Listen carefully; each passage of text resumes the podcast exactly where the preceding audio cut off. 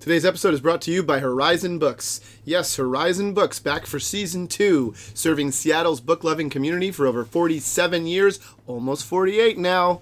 With one of the best collections of used books in the region. Mention Upzones at the register for a 10% discount today. Our sponsor is Horizon Books, and this is Upzones. Things are changing. You have to elect yourself, baby. Things are changing. Things are changing. You can't say it, but you know it's true. To elect yourself. Things are changing. To elect yourself.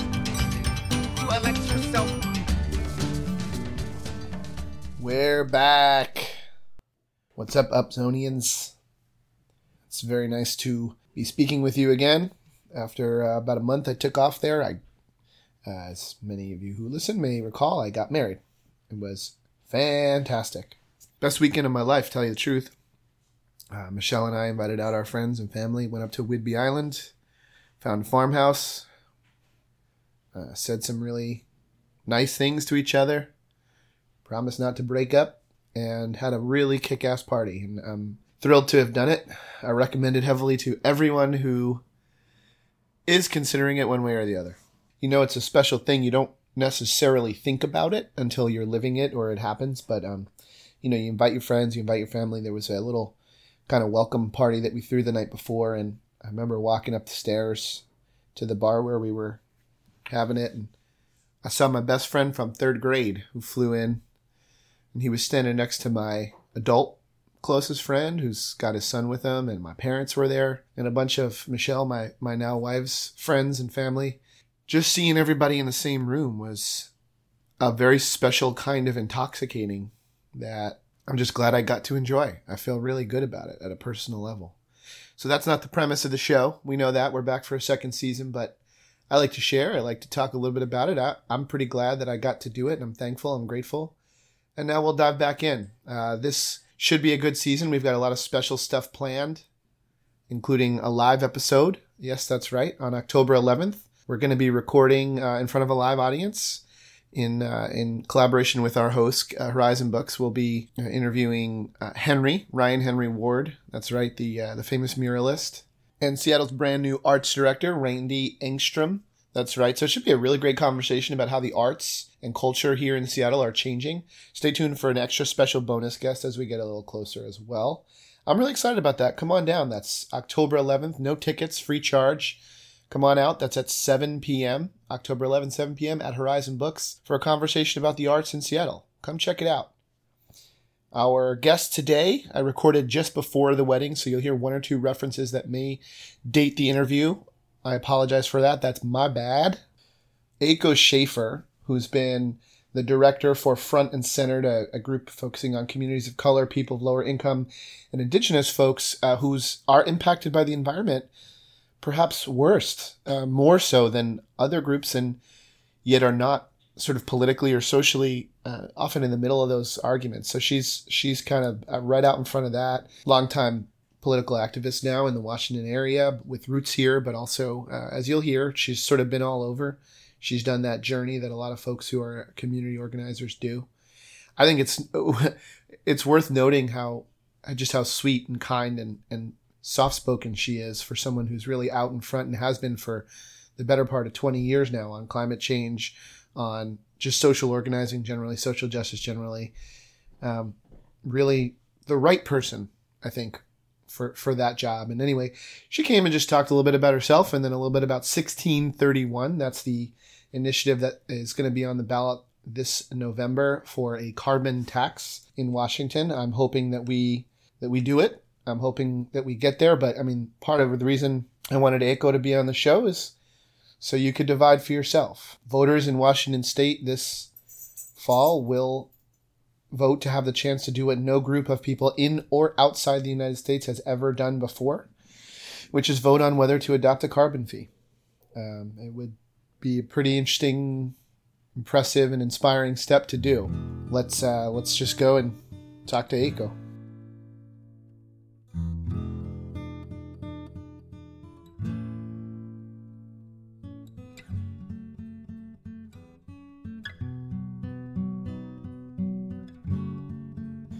Well, thanks for being on the show. Thanks for coming on. It's good to be here. Thanks, Um, Ian, for the invitation. Of course. Well, Brady, our friend Brady said we got to get you on, so we got to get you on, man. That sounds great. I do. I do what my CEO tells me to do. That's so good to know. Well, I'm happy to do whatever Brady asks of me as well. Um, so where'd you grow up? Oh, that's a good question. I grew up in southern Indiana. Well, so I'll tell you what. I worked for six months in Evansville, Indiana. That is where I was born and raised. Get outta here. Evansville, Indiana. Evansville Aces. Evansville Aces. And I would have grown up here, but I ended up growing up in Evansville, and I worked so hard to get back here. Yeah. What do you mean you would have grown up here? Were you born here? or- Well, my dad, uh, when I was little, was stationed at McChord Air Force Base. he was okay. an airplane meta- mechanic here. Oh, gotcha. And when he retired, he had a job set up with Boeing. Um, and it was 1973 when Boeing was having a pretty big downturn. Hmm.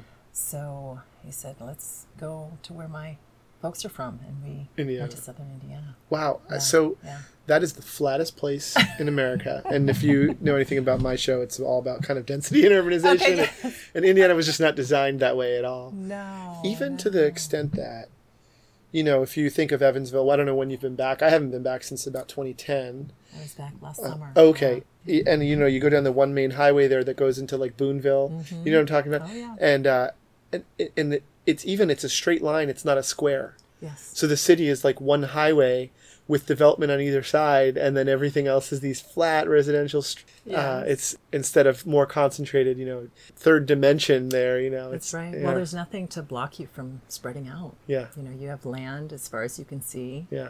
And uh, yeah, growing up there was you know, a, a difficult uh, but interesting experience. And as soon as I turned 18, I got out as quick as I could. You come back here? Yeah. Well, I actually, uh, you know, lived in many places across the country. You know, I started getting into politics pretty early on, Okay, and yeah. sort of went wherever I was told. Wherever you- yeah, I- I know that chance to experience see very the well. country and talked to a lot of different people about a lot of different issues. But my heart was always in Seattle. In Seattle. Yeah. And what brought you back?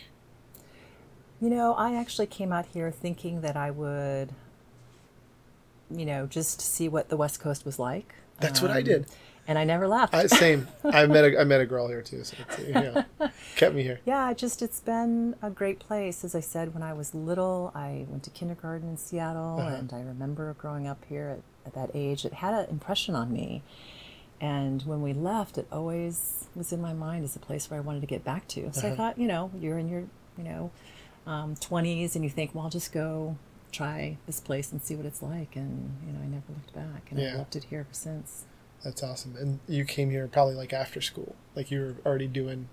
You were like a working lady by that point. Yeah, definitely. And, you know, I came out here just to see what it was like and um, landed in the political world and um, just to have had a chance What to. what was it things. that you ended up doing the first? The first campaign I worked on was around welfare reform. Okay. And so, as you recall, the federal government was getting out of the business of welfare. 94? Yeah, 95. 95, And yeah. So each state in the country got to decide what kind of welfare program they wanted. And so I was able to come here, and there are some great uh, leaders and activists in the state, and um, got a chance to work with them and travel the state and meet and talk with all sorts of amazing people across Washington Mm-hmm. and um, just you know, in our state, we had a you know a better policy than others, but of course, it was a big difference from where it used to be, and it continues to be in decline. So, my first political work in Washington State was really around poverty and inequality. I've noticed that you have more of an experience with the campaign in the sense of an issue campaign. That seems to be where you're really comfortable versus, you know, going to work for Cantwell or something like that. Yes, I have been a longtime community organizer. Yeah. I started my career on environmental issues. Um, now you're back. Yeah, now I'm back, and I had a, a stint in there working on uh, congressional races uh, in the Midwest. Right. And then came out here to work on poverty and now i'm back at the environment but it's interesting because the work i do now really um, is a blend of all of Yeah. the things i've done coming together Right. it's kind of cool Well, you get this. I don't know about you, but my experience on the, on, I mean, even the broader left, you know, fifty-one percent to, you know, all the way to the hard left or whatever, mm-hmm. is there is this kind of false duality, or maybe I think it's false duality around, you know, the kind of social justice versus environmental mm-hmm. progressivism, and how there really are several camps, and there's some complex issues around race with the environment, where who who's carrying what flag and uh, and then ironically I think it you know it is a false choice because ironically you know even if environmental justice is often seen as kind of this upper class white you know educated issue but who does it impact the worst and so I don't know I don't know if you've had that kind of experience as well Oh, definitely. I think that you know the traditional environmental movement was a white uh, and is a white upper class issue. Yet, in my experience in traveling the state and talking with communities of color, I'm very passionate about this issue. Yeah.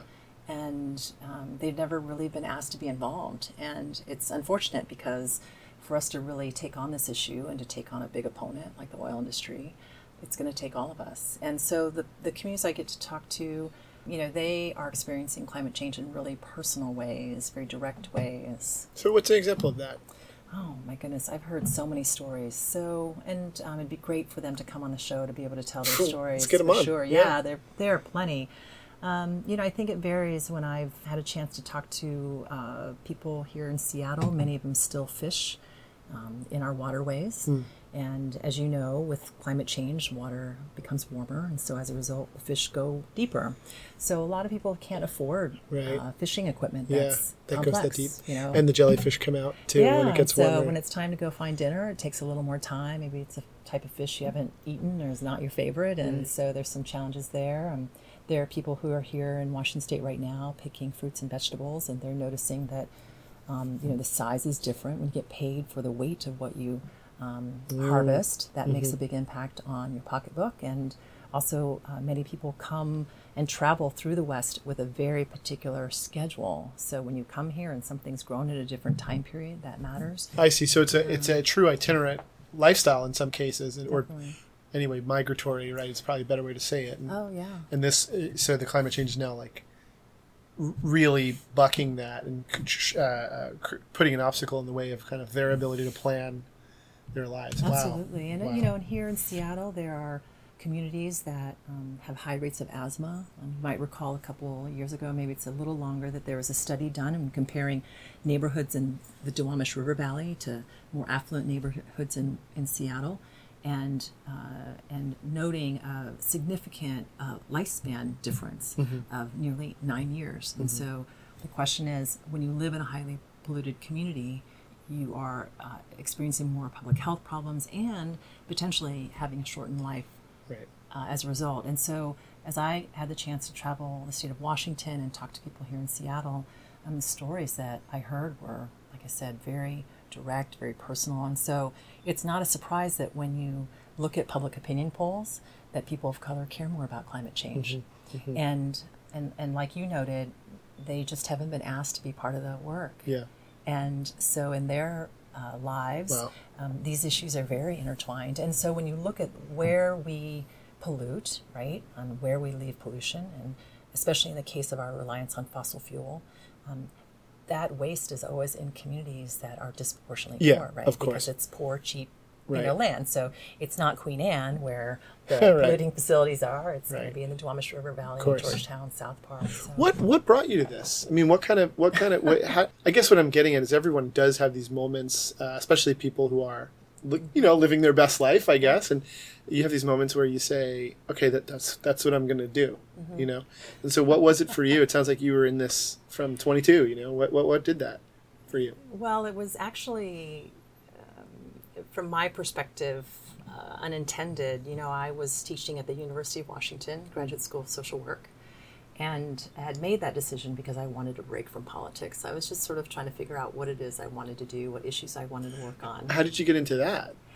You know, well, I uh, have a, uh master's degree from the University of Washington and kept Okay. in touch with the faculty there and the dean there. And um, And so they had you teaching on like policy stuff. Yes, or, I was teaching the Ah, public policy classes and the poverty classes, and really loved working with young people who are just, you know, energetic and enthusiastic people who are, um, you know, thinking about how they wanted to change the world, and that was really a great place to be for someone who had needed a little break from politics. And um, I got a uh, an email or a call, I can't remember now, from some of my friends who work in the environmental community. And so, um, as, as I had said, I started my career in the environmental movement, was working in poverty and racial justice work in Washington, and they called and said, you know, they had uh, recognized that they were not as successful as they'd like to be on climate change. Um, in Washington State, I think the environmentalists had been working for about a decade on this issue with no success. And um, they had come to the conclusion that they needed to build a broader movement. Um, and I give them tremendous credit for seeing that.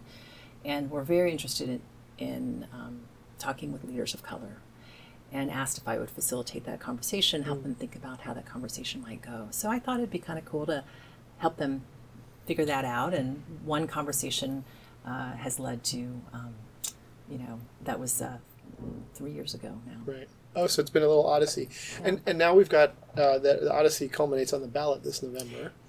Go ahead and tell the listeners, you know, what what it is that they're deciding. Yeah, happy to do that. So this November before voters will be Initiative 1631, the Protect Washington Act. And it is the creation of the most broad coalition I've ever seen in the state of Washington that have come together to address climate change. It includes labor, communities of color, environmentalists, public health, um, tribal nations. And we all came together and put our heads together and said, how are we going to do this? And the initiative is a important and effective first step in addressing um, pollution in our state and being able to invest in solutions and really putting us in a position, I believe, to lead the nation like we've done on many other important issues, um, to be able to um, transition us away from fossil fuel um, use and to be able to put forward the resources and the capacity for us to really be able to uh, change the way we do things. And through it, um, clean communities of color that are disproportionately impacted by climate change and pollution, um, and give us the ability to um, look at the accountability, see how well we're doing, and to set forward those solutions. together. And what is the exact? What is what would it be enacted? So the way the policy would work is um, it is a fee on polluters, large corporate polluters in Washington State would have to pay a fee for their pollution, and those dollars would be reinvested towards clean energy, um, forest and water, and be able to address our need to adapt to the impact of pollution and climate change.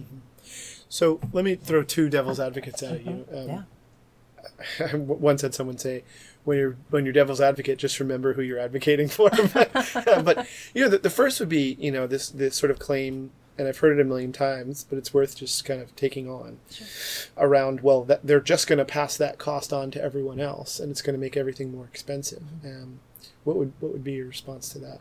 Well, I would say this, you know, um, large corporate polluters have been polluting for free for a really long time. And of course, they're going to try to keep doing it for free. That's just how they're going to do business, right? The policy in and of itself does not make uh, anyone pay except for these large corporate polluters. So the oil industry, so BP, Shell, Exxon, they have to pay towards the pollution that they've been creating. What I say to people is, we're already paying for the pollution, right? So every time we have a forest fire in Washington State, we pay for that. Every time there's flooding, we pay for that. Um, every time a family is in the emergency room because their child has an asthmatic attack, they're paying for it. So the costs that we are already bearing, we've been picking up that tab. And so what this does is it shifts the responsibility onto the polluter. And a lot of these corporations already pay for solid waste management, right? They pay for someone to pick up their garbage and they do their recycling and their restrictions on pollution waterways. So this really closes the loop in my mind and also puts the responsibility on them to be able to clean up for the mess that they are creating already. Well, so that leads me to the second uh, devil's advocate, if you will, which is what is the state of Washington going to do in the grand scheme of a, of a, of a globe where the carbon count is, if I'm not mistaken, now up over 360, and you know, uh, uh, how how can we help? Oh, I think that's a great question. Uh, you know, as I was saying earlier, Washington State has led on a lot of important issues $15 wage, paid family leave, marriage equality. I think this is going to be another one of those moments where Washington State takes action and the rest of the state begins to follow, or the rest of the country rather begins to follow. So I do think that um, people are looking to us. They know that we are trendsetters in that way around progressive issues. And I really think that the public is with us. We know the public is with us in Washington state, um, and they're with us likely nationally. That um, what we do here in Washington will matter, and I think it will ripple across the country. I mean, that's the hope, right? Uh, you know, yeah. uh, it, it it really can be daunting in some cases. I was reading even about Florida recently where they're predicting um, nine feet now of, of sea level raise. Can you help me understand something? How can the sea rise nine feet in Florida and not everywhere? I don't understand that. It's the ocean. Yeah, that would require you to have a different guest to answer that question. I will. Uh, Who know, is I'm that not- guest, Aiko? Who is I it? I am not the climate climatologist. Um, Okay. I All get- right. I uh, I'm not the person to answer those types of questions. And uh, yeah, you know, I think that um, you know this is a global. Donald issue. Trump would have answered anyway, That's right. even if he didn't know. Perhaps this is a global issue, um, but it has to start somewhere. Yeah, It yeah. has to start here. Makes sense. What can you know? We we have a nice uh, mix of listeners from young professional urban, a lot of urbanists, quote unquote urbanists, and then some artists who listen in. And what can people do around this initiative? Well, you can definitely vote November of course, that's that's, baseline, right? one. Yep. And you can make a donation of a campaign. What's it called?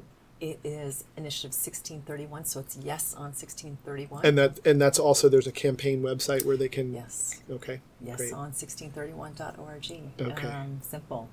Uh, you know, those are those foundational things. Um, we um, anticipate the um, oil and gas industry will come out strong against us. Right. Um, not only because they want to beat it here in Washington, but they want to make sure that there is no ripple effect The across precedent. the country, right? And the Yeah. precedent that we would set. Um, so we anticipate the industry will be spending a lot of money here in Washington State. They're already gearing up to do that. Um, so we really need people to come out and volunteer to be able to knock on doors, get involved, tell other people about the issue, and to really give people the um, information to know that there's something we can do here in this Washington, and that um, although you know we hope for um, uh, national change or other change around these issues, that we have the ability right here at home start. to do and Yeah. to start that. That's why the ballot is also such a powerful tool. Yeah. Have you been able to work with any of the uh, large companies here? I mean, it could be anything. Could be Boeing. They're probably, I don't know where they stand on that, but it could be Boeing, Microsoft, Amazon. I mean, do any of the corporate entities here have a stake in this uh, this conversation? We think so. We think they have a big stake in the conversation, right? This is about um, what kind of state we live in. It's about our natural resources, of which a lot of them rely, right? The warehouses of the of the world rely on our natural resources, um, and they do have a big stake. And I think that we've been having um, active conversations with them. Um, we hope and anticipate that they will support the initiative. Um, I think that their employees support this issue and like to see something. So, any of your listeners who work at those big corporations, Yep. great to you know talk to the uh, CEO and, and your government affairs person or whoever about supporting this. So, we anticipate that business will support. We will definitely see opposition. We're already seeing the no campaigns already up. Will be oil and gas company, but I think a lot of the companies here in this region are uh, both concerned about climate change and want to see action. I think that it's uh, harming their businesses in various ways, um, and that they know that um, that we have to do something. Right. It's we're already many would argue behind on addressing this, so I think they want to do something about Yeah, it. we were right? behind when Al Gore ran for president, right? that seems like forever ago. exactly. Yeah. Um, hey, you know, we like to end every se- interview with a little segment we call "If You Care About, You Should." Fill in the blanks. If you care about climate injustice, you should vote yes on 1631. Man, that was so easy. Aiko Schaefer, thank you so much. Thank you, Ian. Appreciate Good it. Come on back sometime. Anytime. Thanks. Okay. Bye. That was Aiko Schaefer, who's heading up the Yes on 1631 effort. Check them out at yeson1631.org. Is a big election uh, generally in the Seattle area, but that's one of the bigger initiatives I think we're going to decide on, not only for the city, but for the world. That's right. All music by the Subcons. Dope opening poetry sample by Anthony McPherson. This has been a Cascadia Underground production. As such, we want to thank Nabu for his help. I am your host, Ian Martinez. And we'll see you next week.